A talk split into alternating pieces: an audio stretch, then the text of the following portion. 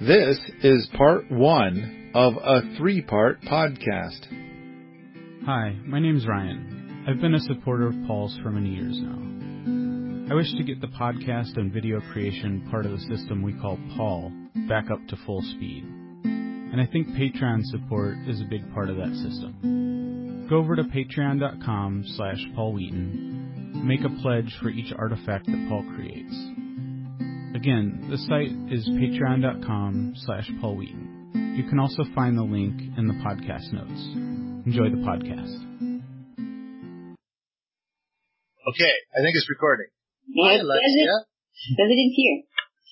Okay, uh, so I, we're doing the podcast today with Alexia Allen. Uh, I think the last time we recorded a podcast may have been something like seven years ago. Wow. And and I'm not sure, but I think that the video that I have with you of the respectful chicken harvest, I, I'm not sure. That might be 10 years old now.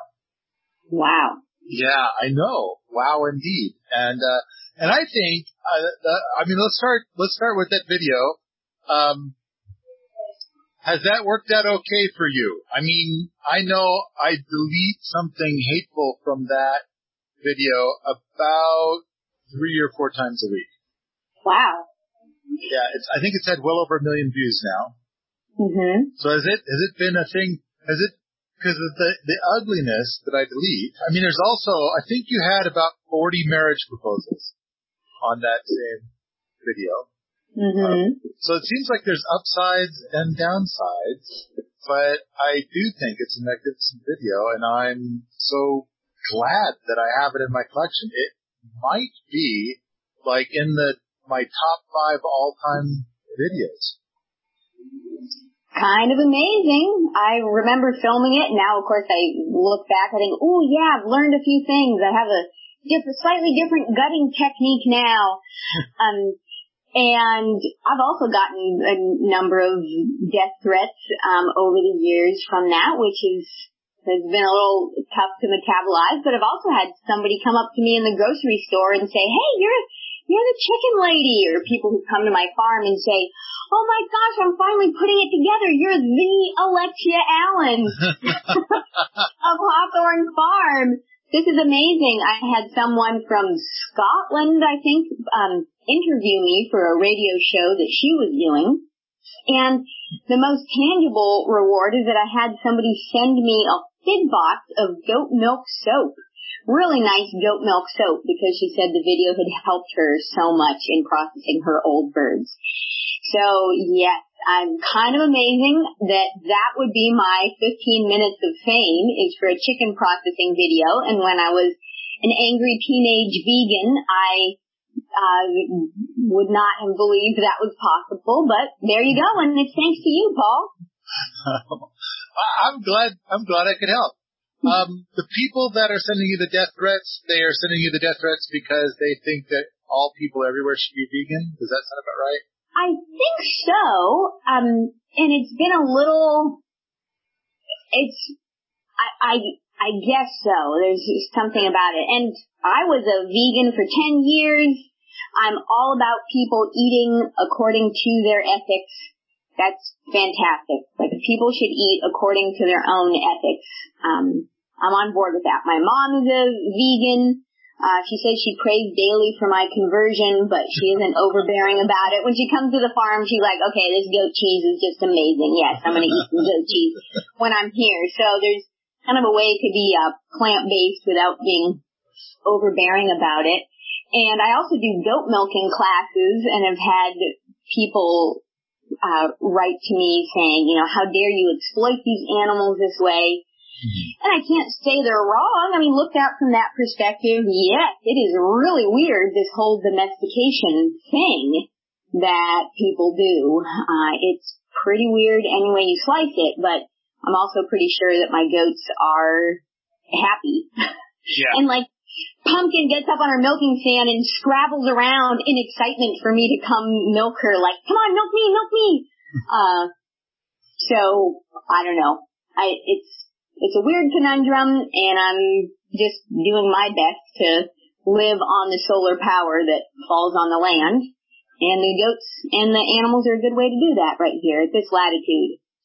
So I I feel a powerful urge to explore this little tidbit a little bit more because I kind of feel like of of all the monsters in the world that um to have you painted as a monster to these by these people by their standards seems uh like it's it's more a statement of the people doing the pointing than you the person that they're that they are pointing at and so, of course, yes, it is a difference of value set, a difference of standards. The the thing that that bugs me is that their message basically is is that nobody should ever kill any living thing.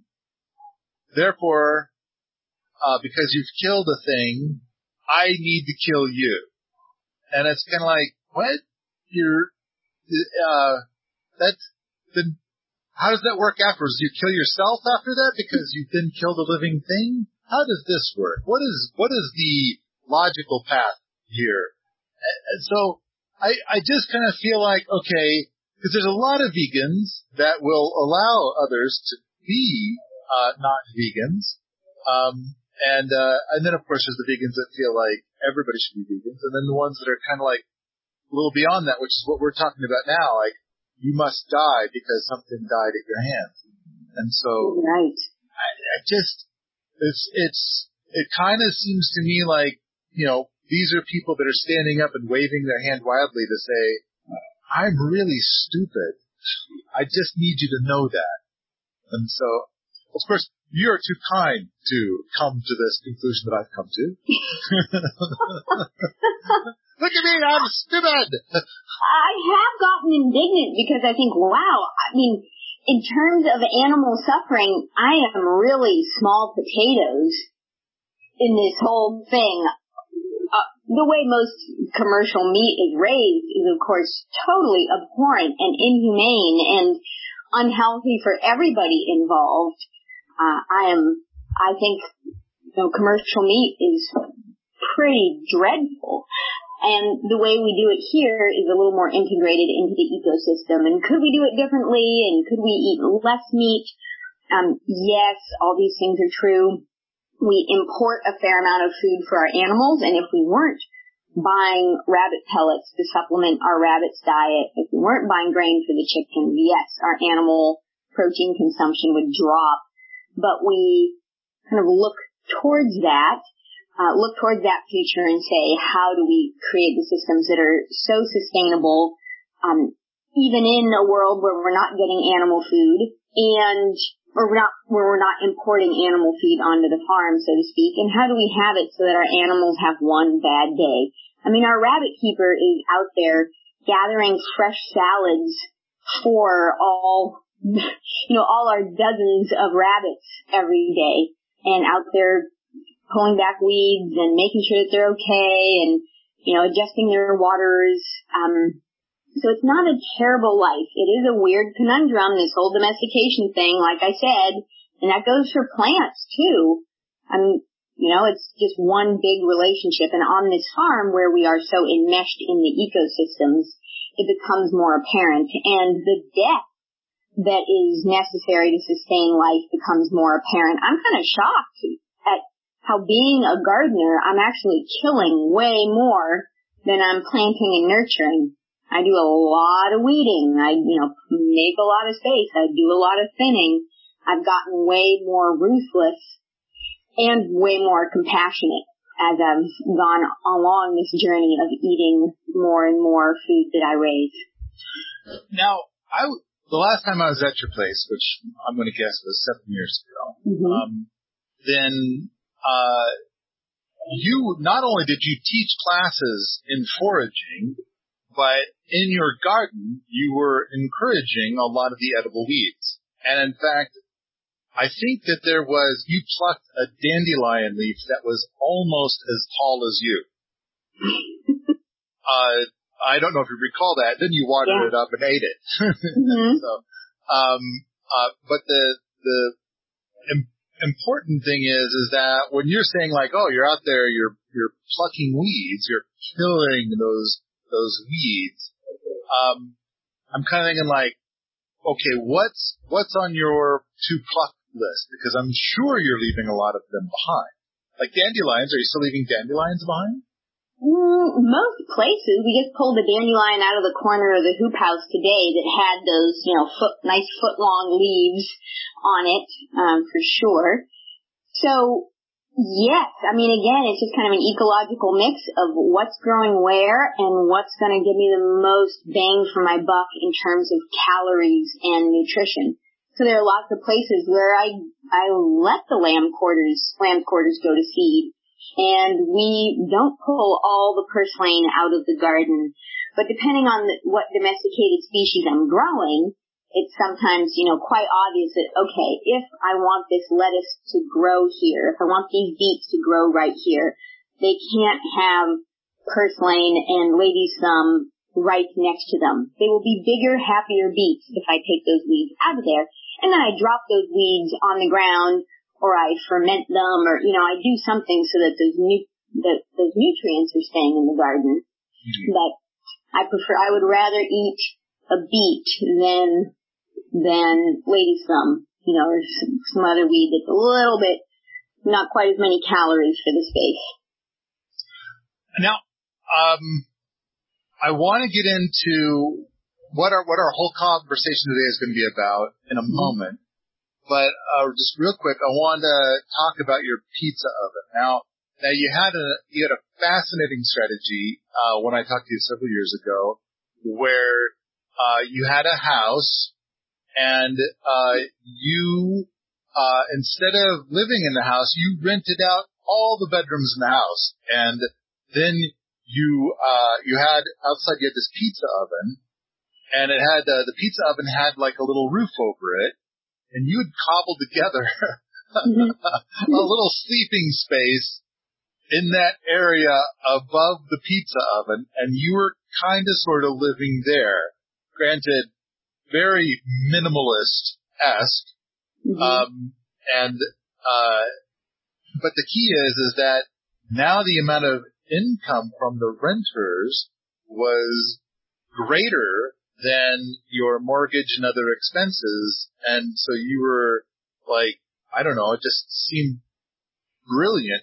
You effectively eliminated the need to have a working job. It seems like the time you had a working job, kind of part-time-ish, and um, it was okay. Uh, but of course, what you really longed for was to not drive away from your property, but instead develop a symbiotic relationship with your property. And and this strategy did the trick, and, and you've since expanded on that. Am I am I close? I what am I saying that's not right? No, that sounds about right. And it was really worth that simplicity for me to, okay, I'm just going to roll out my sleeping bag in this little perch under a roof because this is the Northwest and it's not that, that cold. Have a good sleeping bag and having a good sleeping bag is a lot cheaper than having a whole room in the house. So I'm going to go with this for now. And when I actually you know, did the math, I was paying myself very, very well to sleep outside in a place that's comfortable. I love sleeping outside anyways. It actually didn't feel like a hardship. So that was all really, really helpful, totally worthwhile. I think about that too when I haul out buckets from our composting toilet system. I'm like, wow, when I think of what it would cost me to install a new septic system, you know, to 60 grand or something like that, I'm actually paying myself very, very well for these, you know, 20 minutes a week of carrying the buckets back and forth. So it has worked out as long as I'm willing to really get to grips with the required simplicity of that. And it's great. I'm a total barnacle. I love being on my farm. This is just my playground. I there are corners of it that are always new to me. Like I can go out and ha- spend hours exploring and just strolling around the gardens and seeing what's happening right here. So I'm not bored, and it's a great big art project crossword puzzle that's also edible that I happen to live in, and it's a really satisfying feeling. And it strikes a chord with me. I did not grow up farming or gardening or really being exposed to a lot of that. Certainly some, some traces of it, but, um, not as much as I do now. And it's just very clearly been my path. Like, this is what I want to do. This is how I'm going to get there. And I've just invested a lot in it. And, I, you know, sometimes strike up conversations with people at the feed store and realize, oh my gosh, I do have a fair amount of experience with raising chickens or with gardening for subsistence for these other things. And I think, wow, okay, yeah, all you've got to do is put every available dollar and minute towards learning about those things for about 10 years and then like it'll feel like, it'll feel like I'm getting somewhere. So that has been fun. It's really been a great big focus of my life and I've had the, the luxury of, of time and energy to do that. Um, a pretty independent minded person and, you know, was able to wrap up my full-time job and just dive into the farm scene. It's been good. We eat really well, as one of my farm mates said here a few years ago. We might look like paupers, but we eat like kings. so that, yeah. Now, you're in an area where the soil is pretty good. I mean, um, there's going to be uh, if, if nobody does anything, a jungle will form right there. Mm-hmm. Yeah. So it's, I, I'm just saying that because like where we're at here in Montana, it's, it's like a, a giant rock. Um, we've got two properties. One property is a giant rock. The other property has deep soil, but it's kind of, uh, a lot of sand and stuff. And we're trying to still build a kind of a gardener's soil, um, mm-hmm. which for you to build a gardener's soil, it's like, oh, all you got to do is, uh, you know, take out all the other, you've got to push back the natural jungle to have a spot where something else can grow for a bit. And, uh, if you don't do that, then it's like all the grasses come in and take all the light and then other things will succeed the grasses and then it'll be a jungle again. Hmm. I'm getting close, right? That's as, yes. kind of like what it's like. I mean, we do have pretty abundant rainfall here, you know, upwards of 30 inches a year. So it's not a very brittle soil like you're, like you're dealing with. But soil, I've become more and more of a soil geek over the years mm-hmm. and realizing how much my health is tied to the health of the soil I eat from. And I've just observed a little bit, like by no means am I a soil scientist or am I even a very careful observer of what's actually happening. But I did notice that when my husband and I did our entire year of hand harvested food, which was 2017, I noticed that I, I was eating primarily from our land and I would start getting food cravings or these kind of hunger, bursts of hunger, like, okay, I'm just gonna eat more dried apples because that's all there is. Like there's something I need, but I'm not getting it from what I'm eating. And we were eating completely, you know, pretty much from our land.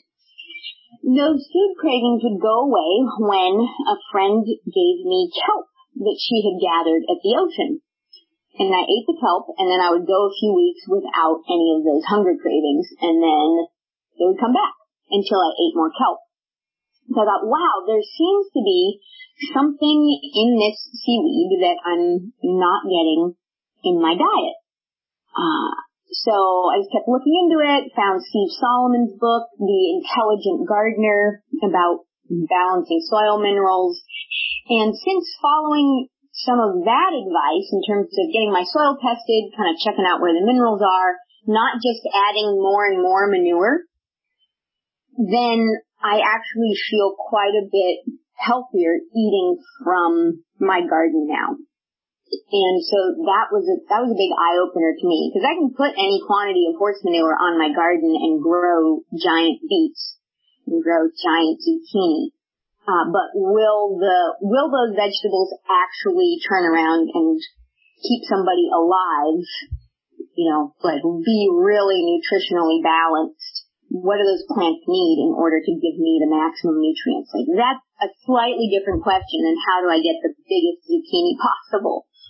So that's, that's where I'm like, well, yes, stuff grows, but it doesn't grow, um, the same way all the time. Garden soils, I mean, you know this, Paul, it's like garden soils are such a fragile human created environment compared to something like a forest or a thicket. And I have my annual gardens around the house and off in the distance, I can see actually from the window right now, I can see great big prickly green hedgehogs on the chestnut trees. So I'm kind of growing potatoes and squash and barley until those chestnut trees really kick in. And then I'll probably not have to do as much weeding or have a different take on the garden. But yeah, the soils for annual vegetables just take a lot of work. Um, and we have ways to make that work easier and more fun.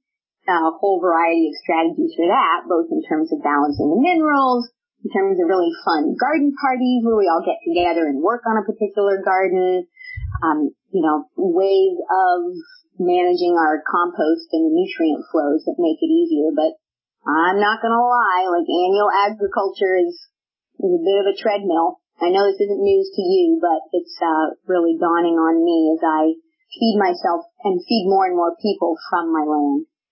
The important thing I want to highlight in all the stuff you just said is that you had beautiful produce, which you would eat, but you would feel like you're missing something, and then you would fill that void with um, a form of seaweed, mm-hmm. so which was very mineral rich, and then you have since augmented your soils with different kinds of minerals and now that craving for seaweed sort of thing is no longer there. Am I? Right. Okay, correct. Yeah. Good. Correct. And, and so I do have something to say along those lines. I mean, are you, I mean, when I was there seven years ago, it seemed like you were growing a lot of things in polyculture. I mean, you would have some places where it's like, this is where I grow a lot of this. And, uh, but it was like infested with a bunch of other stuff too. Mm-hmm. It wasn't like, oh no, in this area we grow only stinging nettles and nothing else. We don't allow anything else to grow. We pluck it all out. Where we only allow blocks of monocrop, but they're great monocrops, but they're just not. So you're already doing something polyculture-esque before, Mm-hmm. And I imagine you're still doing something polyculture-esque. Yes, it's. I am a I'm a bigger fan of cleaner cultivation than I was when you were here seven years ago. Part of it is I just have more available people and have gotten better at managing people. Okay. Maybe just a little bit better, but at least there's kind of more person power to spend that time weeding. I also have horses to help with the cultivation, and that's a huge help. Like, wow, okay, I can actually grow a cover crop effectively and work it in when I have a horse to help me do that. Like she can do in an hour what it would take humans 10 hours to do. So I do more clean cultivation but I'm also really realizing that I can't leave bare soil. I do a lot more with cover crops than I did before. And my, my patches of a monoculture thing are pretty small, like maybe 20 feet by 20 feet. I've got right now corn growing. My biggest corn patch is maybe mm, 80 feet long by 30 feet wide and that's multiple varieties of corn. There's some cabbage thrown in in there, and there's some beans thrown in in there, and there's undersown crimson clover and oats, and I'll be planting garlic as soon as the corn comes out. So that's kind of where that, that crossword puzzle effect comes in. If I'm asking the weeds to not be there, that puts a lot more work on me to manage that soil. And that's something I'm willing to do in these small patches. There's loads of marvelously quote unquote untended land around the edges of the garden. Like we kind of just follow this common sense principle, like the intensively managed stuff is right here where I can look out the window and see a garden in every direction. And beyond that is a great big ring of hazelnuts and berries and chestnuts and walnuts and, you know, all the kind of wilder edge stuff, and the damson plums and the nut pines and the raspberries over there at the edges. So it's a good mix and one that I think will serve us well in years to come. And right now, when we have enough people who are willing to put in the time and effort to hill potatoes, great. We'll do that. So now, I remember at your property that it was pretty flat, but mm-hmm. I don't remember it being in the floodplain because in that area that you are, which by the way, I think that the actual amount of rain that you might get might be greater than 30 inches. I, I would guess that where you are, where your house is, would be 50. But have you, oh, okay. have you measured I mean, I was going to say 40 plus when we've measured it. It's varied a little bit, but yeah. It's, okay. it's definitely more than 30. Like Seattle is more than 30, but we get kind of upwards, we definitely get upwards of that, which is why I cover my compost piles and why we have to kind of, you know, be diligent about our nutrient, our leachable nutrients. I know that I lived, uh, not too far away from where you are for a year and uh, we were getting 60 inches of rain here. Wow. Yeah, and it seems like as you get closer to the Cascade Mountains, the amount of rain you get goes up. So, and then yeah, Seattle is like 30. Mm-hmm. Um, but okay, um, I one thing you just said was that you're growing multiple corn varieties together. I take it you are not saving your seed. I am not, not this year anyways. I I just know that boy, being a corn breeder is probably more than I'm than I have the actual space for, especially given that I'm I like so many different varieties of corn. You know, I grow two different varieties of popcorn. I grow multiple uh, flint corns. Um, several. I'm trying a flour corn this year, and then we also have a sweet corn patch. So I just know that I'm kind of, you know. I might save seed in an emergency, but it would kind of be anybody's guess. I mean, I certainly right. have more than 200 plants, and I've kind of been intrigued about like, hmm, what, you know, what, what would that corn look like? But as long as I can get buy seed from from my favorite varieties, I think I'll stick with that. Right. It's it's a little weird trying to eat sweet corn, and there might be some popcorn mixed in that isn't popped yet. well, that's why the sweet corn patch is way far away okay. from yeah all well, the other corns and yeah. If you're not keeping the seeds, then and you're just buying new seeds every year, then uh, then yeah, you're going to be fine. It doesn't matter. Let them all cross pollinate. Who cares? Um.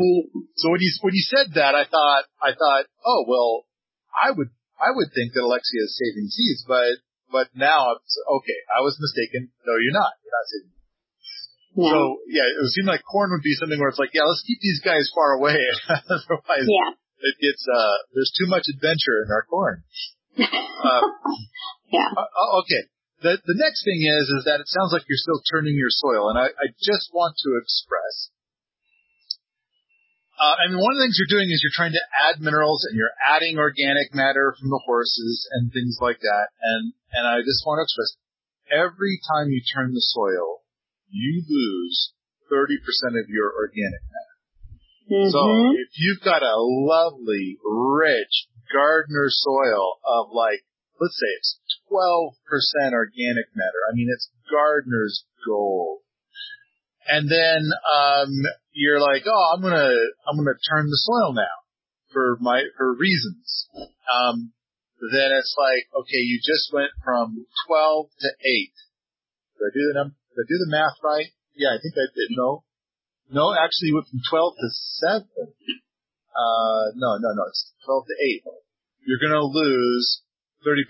So, anyway, so you went from 12% organic matter down to 8% organic matter. And, and if you till it over and over and over again without adding organic matter back in, then it's gonna get lower and lower and until you've basically made something that resembles a dirt like cement. And so, I mean, which of course that's that's not what you want, and and I'm I'm thinking you'll never get there because you you're going to mitigate it and do things. But of course, to have a horse to be able to plow ten times faster than a person could, uh, by themselves, then uh, uh, you want nice flat land, you know, which which you have. You're kind of in a flat space, but it doesn't. Did I? Okay, I know I already asked this, but I can't remember what you said. It does not flood there, correct? It does not flood from any sort of moving water. When we get great big rain events on saturated soil, pretty much the water table is at the surface, like any holes fill up with water, which is why we can't really uh, plant fruit trees in holes. um, so yeah, but no, no sort of floodplain from a river. So that I mean, the the situation you described makes me think like, oh, oh some culture would be really helpful, which of course it's going to be not a thing that it's like, okay, horse, what your job today is, is you're going to plow over the hugelkultur. right. Like, that's not going to work. But uh, but if you do have hugelkultur, then um, the things that grow on the hugelkultur end up not being as saturated as the other things where the water cools up because it, it's not running off too well or running into your existing soil. Yeah. Uh, all right. So I just those were a couple of things I want to mention. Um, I've I've got the, the odd thing is the thing that struck me as truly bizarre is I I did a thing the other day. So we finished up our Kickstarter, and then the the money was coming from the Kickstarter into my ability to spend it. and of course, every agency involved is like, oh, I, I think we need to fondle this money a little bit because it's a lot of money. And so we've got professional money fondlers here. They're going to fondle it for a while and we'll let you know when we're done. Okay. And, uh, so it's like, uh, we're, we're ready to go. We're chomping at the bit. So I did a thing where I put out a, a, a notice and I said, we want to get going right away. And so I've took, taken these two things. I've made them cheap. And I've also, if anybody wants to give me a hundred bucks, I'll, I'll give you an hour of consultation. And you were foolish enough to take me up on that offer. well, Paul, it's because you had the title, this is, this is Paul the Weary.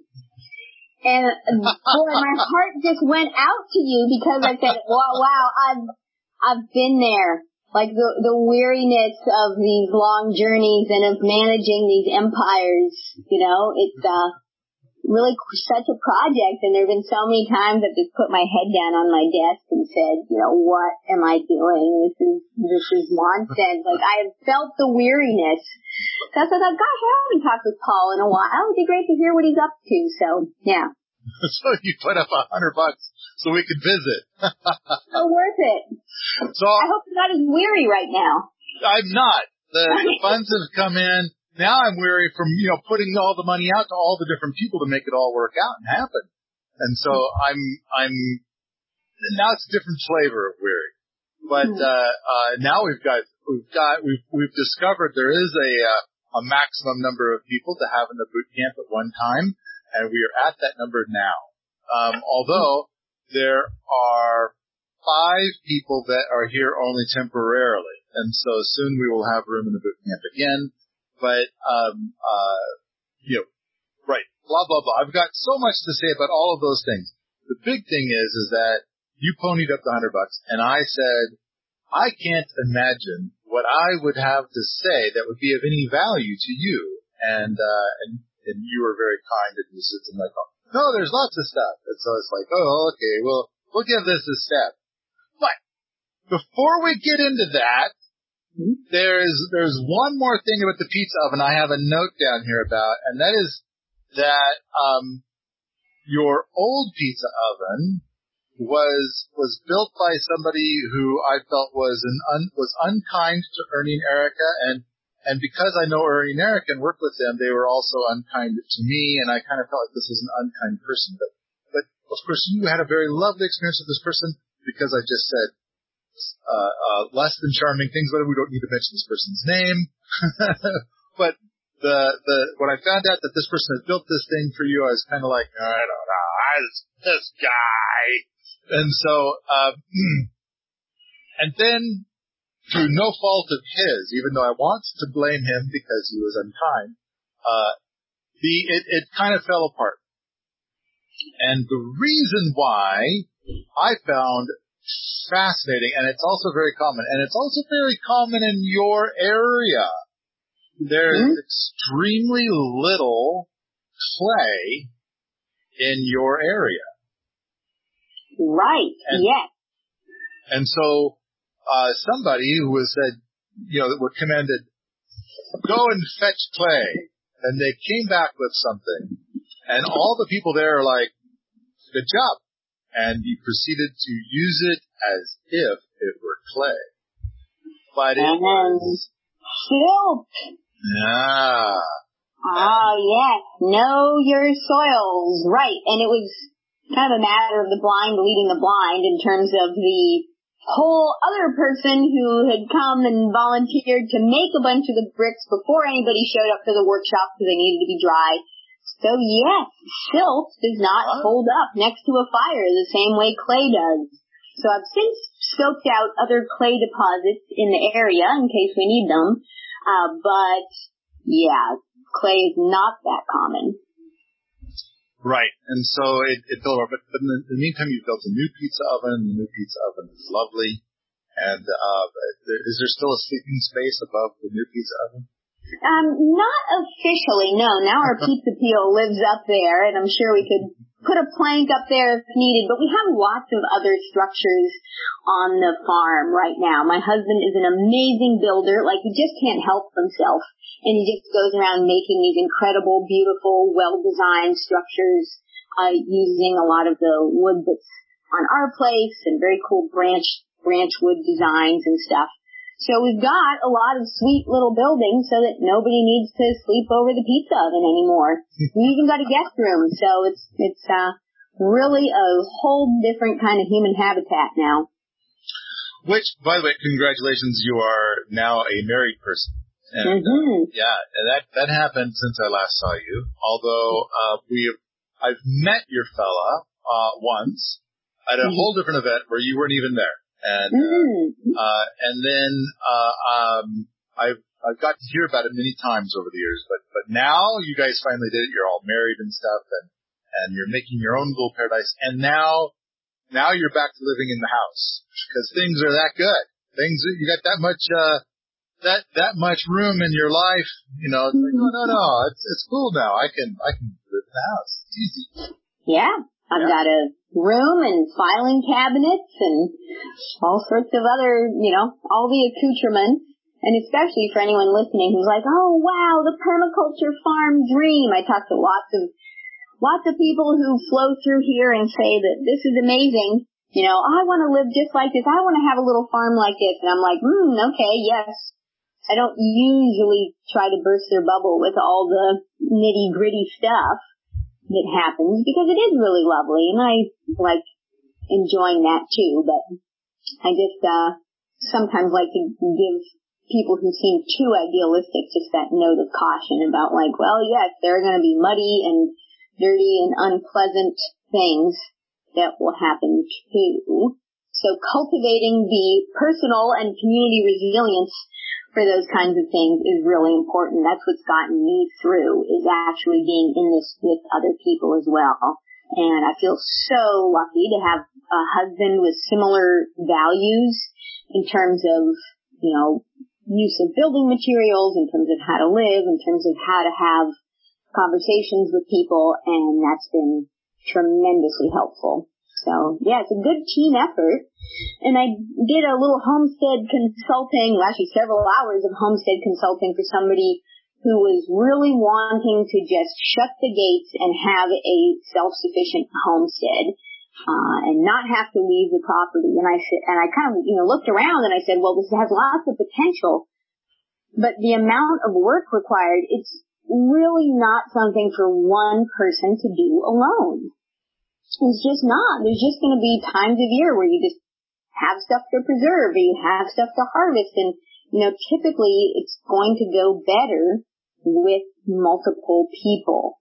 Um, so that's one of the things that I, I sometimes tell people, like, this is not really a solo adventure. And even though I'm the one talking to you today, really credit goes to so many people who have helped us over the years. I mean, who have lived here, who have come and helped out in one way or another, who have been good ears or good shoulders to cry on with whatever woe was happening at the moment and then moving on because the earth keeps growing and I go out and I sit and I observe the farm every day and I really, really love doing that and have found so much help and resilience from cultivating the human community on the farm and, you know, expanding out from the farm as well as observing what the plants are doing, what the animals are doing, what the weather is doing.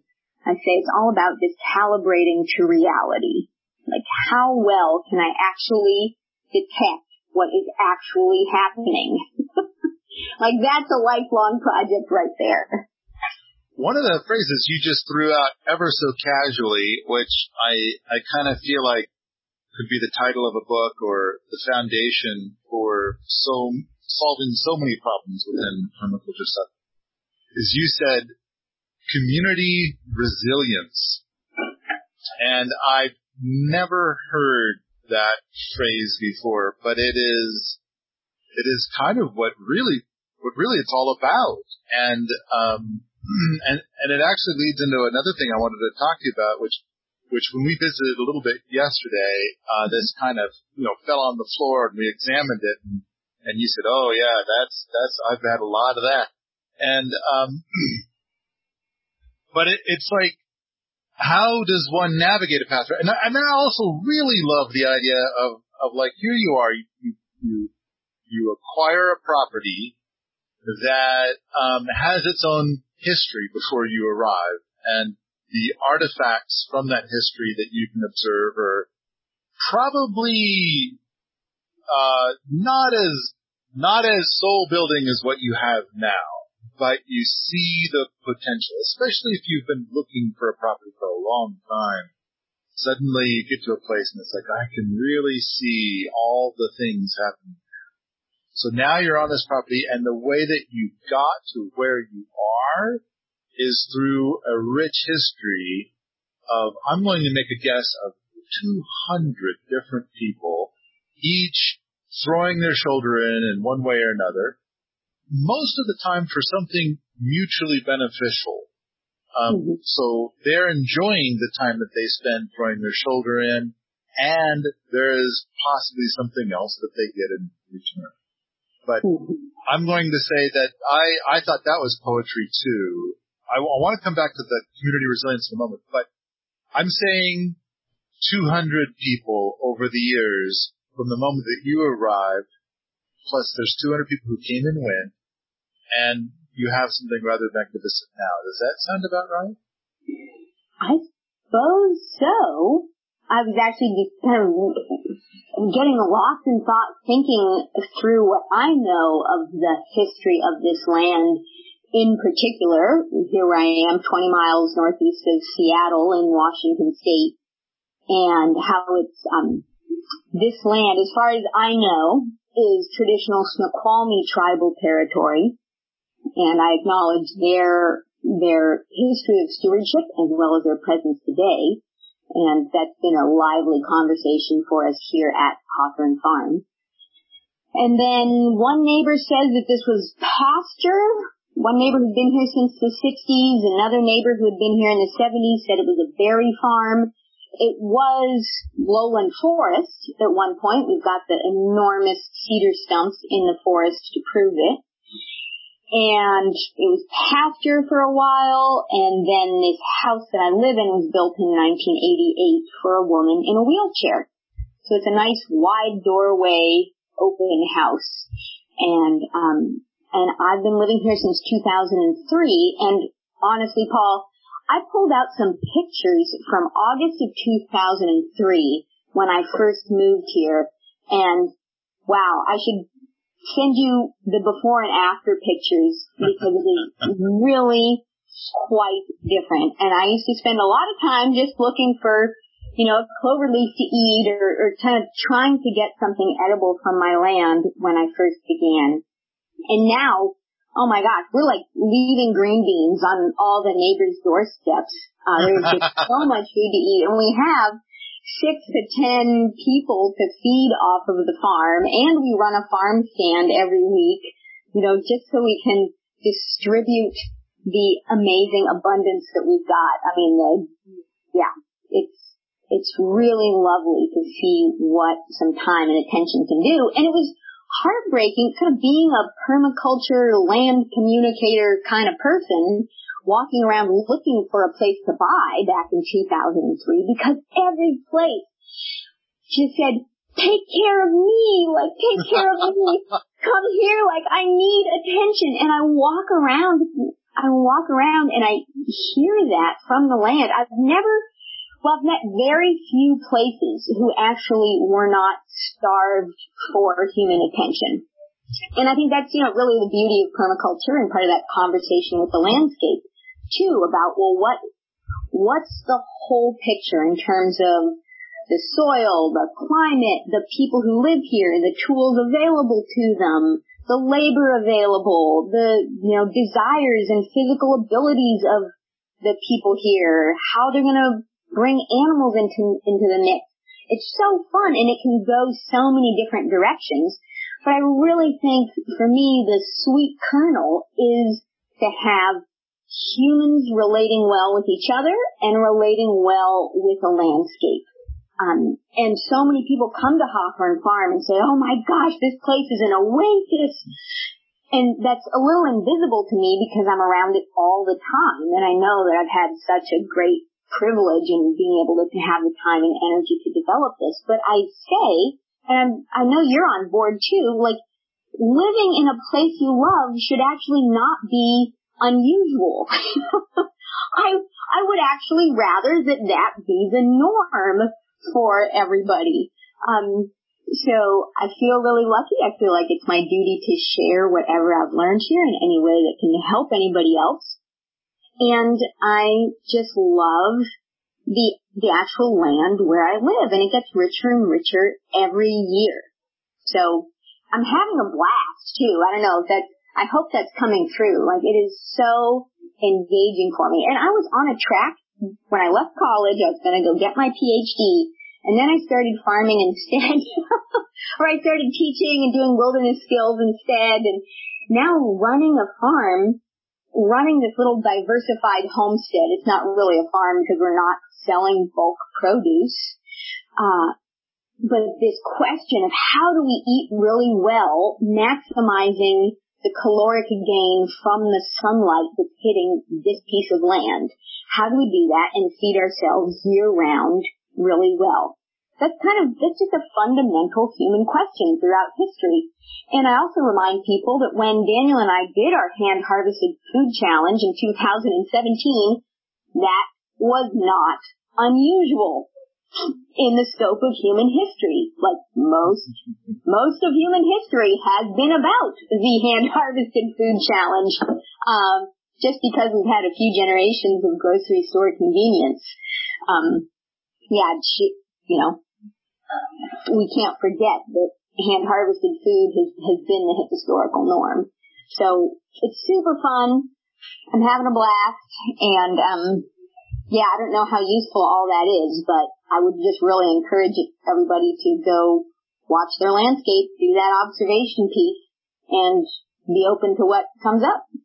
I think all the stuff you're talking about is, to me, it, of course, pure gold, and and which kind of comes back to the whole thing where I'm kind of like, you you have hired me for an hour of consulting, and I don't believe there's anything that I have to say that could possibly be of value to you. I think that if you made your own podcast, that all of my podcast people would leave me to go listen to your podcast. so I, I think I want to, I want to touch on another thing that you said just a, a, a few moments ago, like eight minutes ago or so, and that is that you had that person who kind of wanted to seal off their property and be there by themselves and then have it.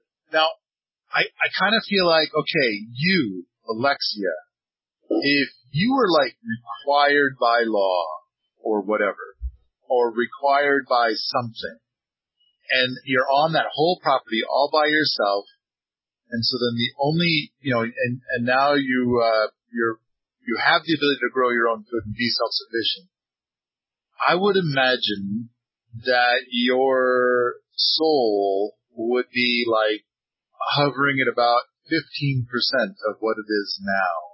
It's mm. such a soul building, soul fulfilling experience to do this, to accomplish so much and then have the experience shared with, with all these lovely people. It's, it is a, it is a massive positive to your life. Not just a small positive, but a, a massive positive. Am I, am I close?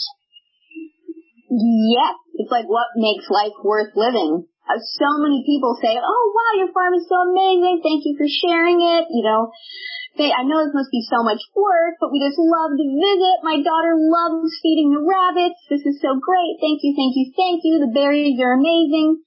I say, well, yeah, good, because sharing it is three quarters of the fun.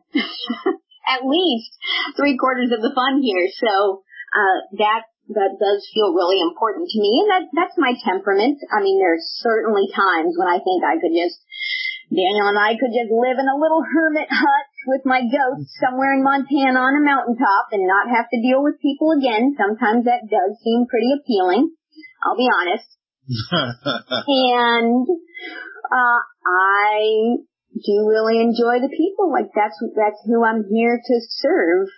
Is I mean not just the human people, but but definitely my community and definitely people who might not think the same way I do. I'm like, well, okay, you know, how can I get along with my neighbors? How can I be in a role that, that serves my community well. And thanks to all the help I've gotten from so many people over the years, including, you know, you and all the great stuff in the Permies zone, um, it's, it's, it's working well enough to want to keep going, even after various trials and challenges, and I'm sure more to come. But it does feel uh, really lovely, especially as this pandemic has kind of cinched things down. I realized, oh my gosh, the subsistence farm is kind of where it's at. that is one of the most stable forms. I mean, I did not grow up farming. If you had told me that I would have composting toilets, uh, when I was a kid, I would never have believed you. Hmm. And now it totally makes sense.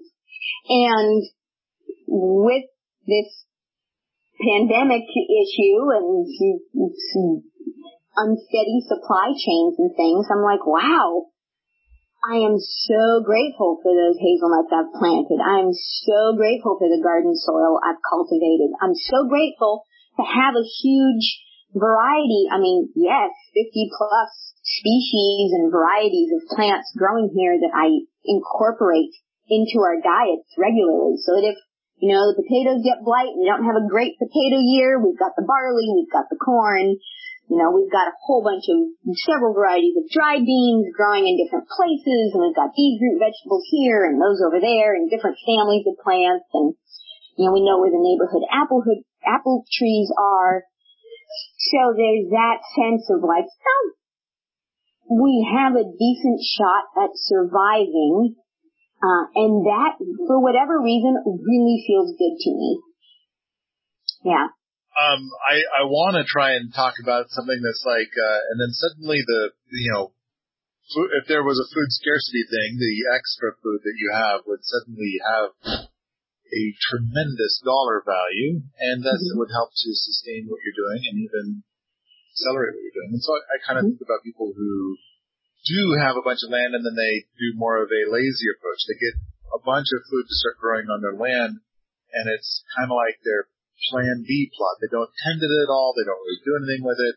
And then they, if anything goes wonky, it's plan B. It's sitting right there, a whole lot of food, ready, ready for them if they should need it. But, totally, yep. I've got a great a swath of Jerusalem artichokes and stuff. kind of, you know, all the like, these are substantial calorie plants that don't need any work and they're just going to be growing out there just in case because we might as well have calories here. And I'm I'm pretty proud. I checked in on one of my babies recently, which is a little walnut tree that I went and guerrilla planted. You know, I planted 15 or so walnut seedlings, and one of them is now 10 feet tall. Um, thought, oh, that's so great. You know, I just have to, like it, it took me, it was a fun 45 minutes of walk, taking a nice walk and sticking these seedlings in the ground wherever it looked like there's a little patch of soil where a walnut tree might, you know, be able to grow. Uh, not like, not under power lines or, you know, not in somebody's mowed lawn. Mm-hmm. And now all of a sudden there's a walnut tree in my neighborhood and wow, I'm going to do that with chestnuts next year. Like I'm just going to wander around and plant these things because they might, they might not survive. Totally, you know, the same goes for the chestnuts I planted 15 years ago. Who knows what, what they'll do. But the odds of them being awesome calorie outputs in 200 years, it's a lot higher chances that they'll be there if I plant them than if I don't plant them. so right. I just go ahead and plant them. This podcast is continued in part two. Don't forget, go out to patreon.com slash Paul Wheaton and make a pledge for future artifacts.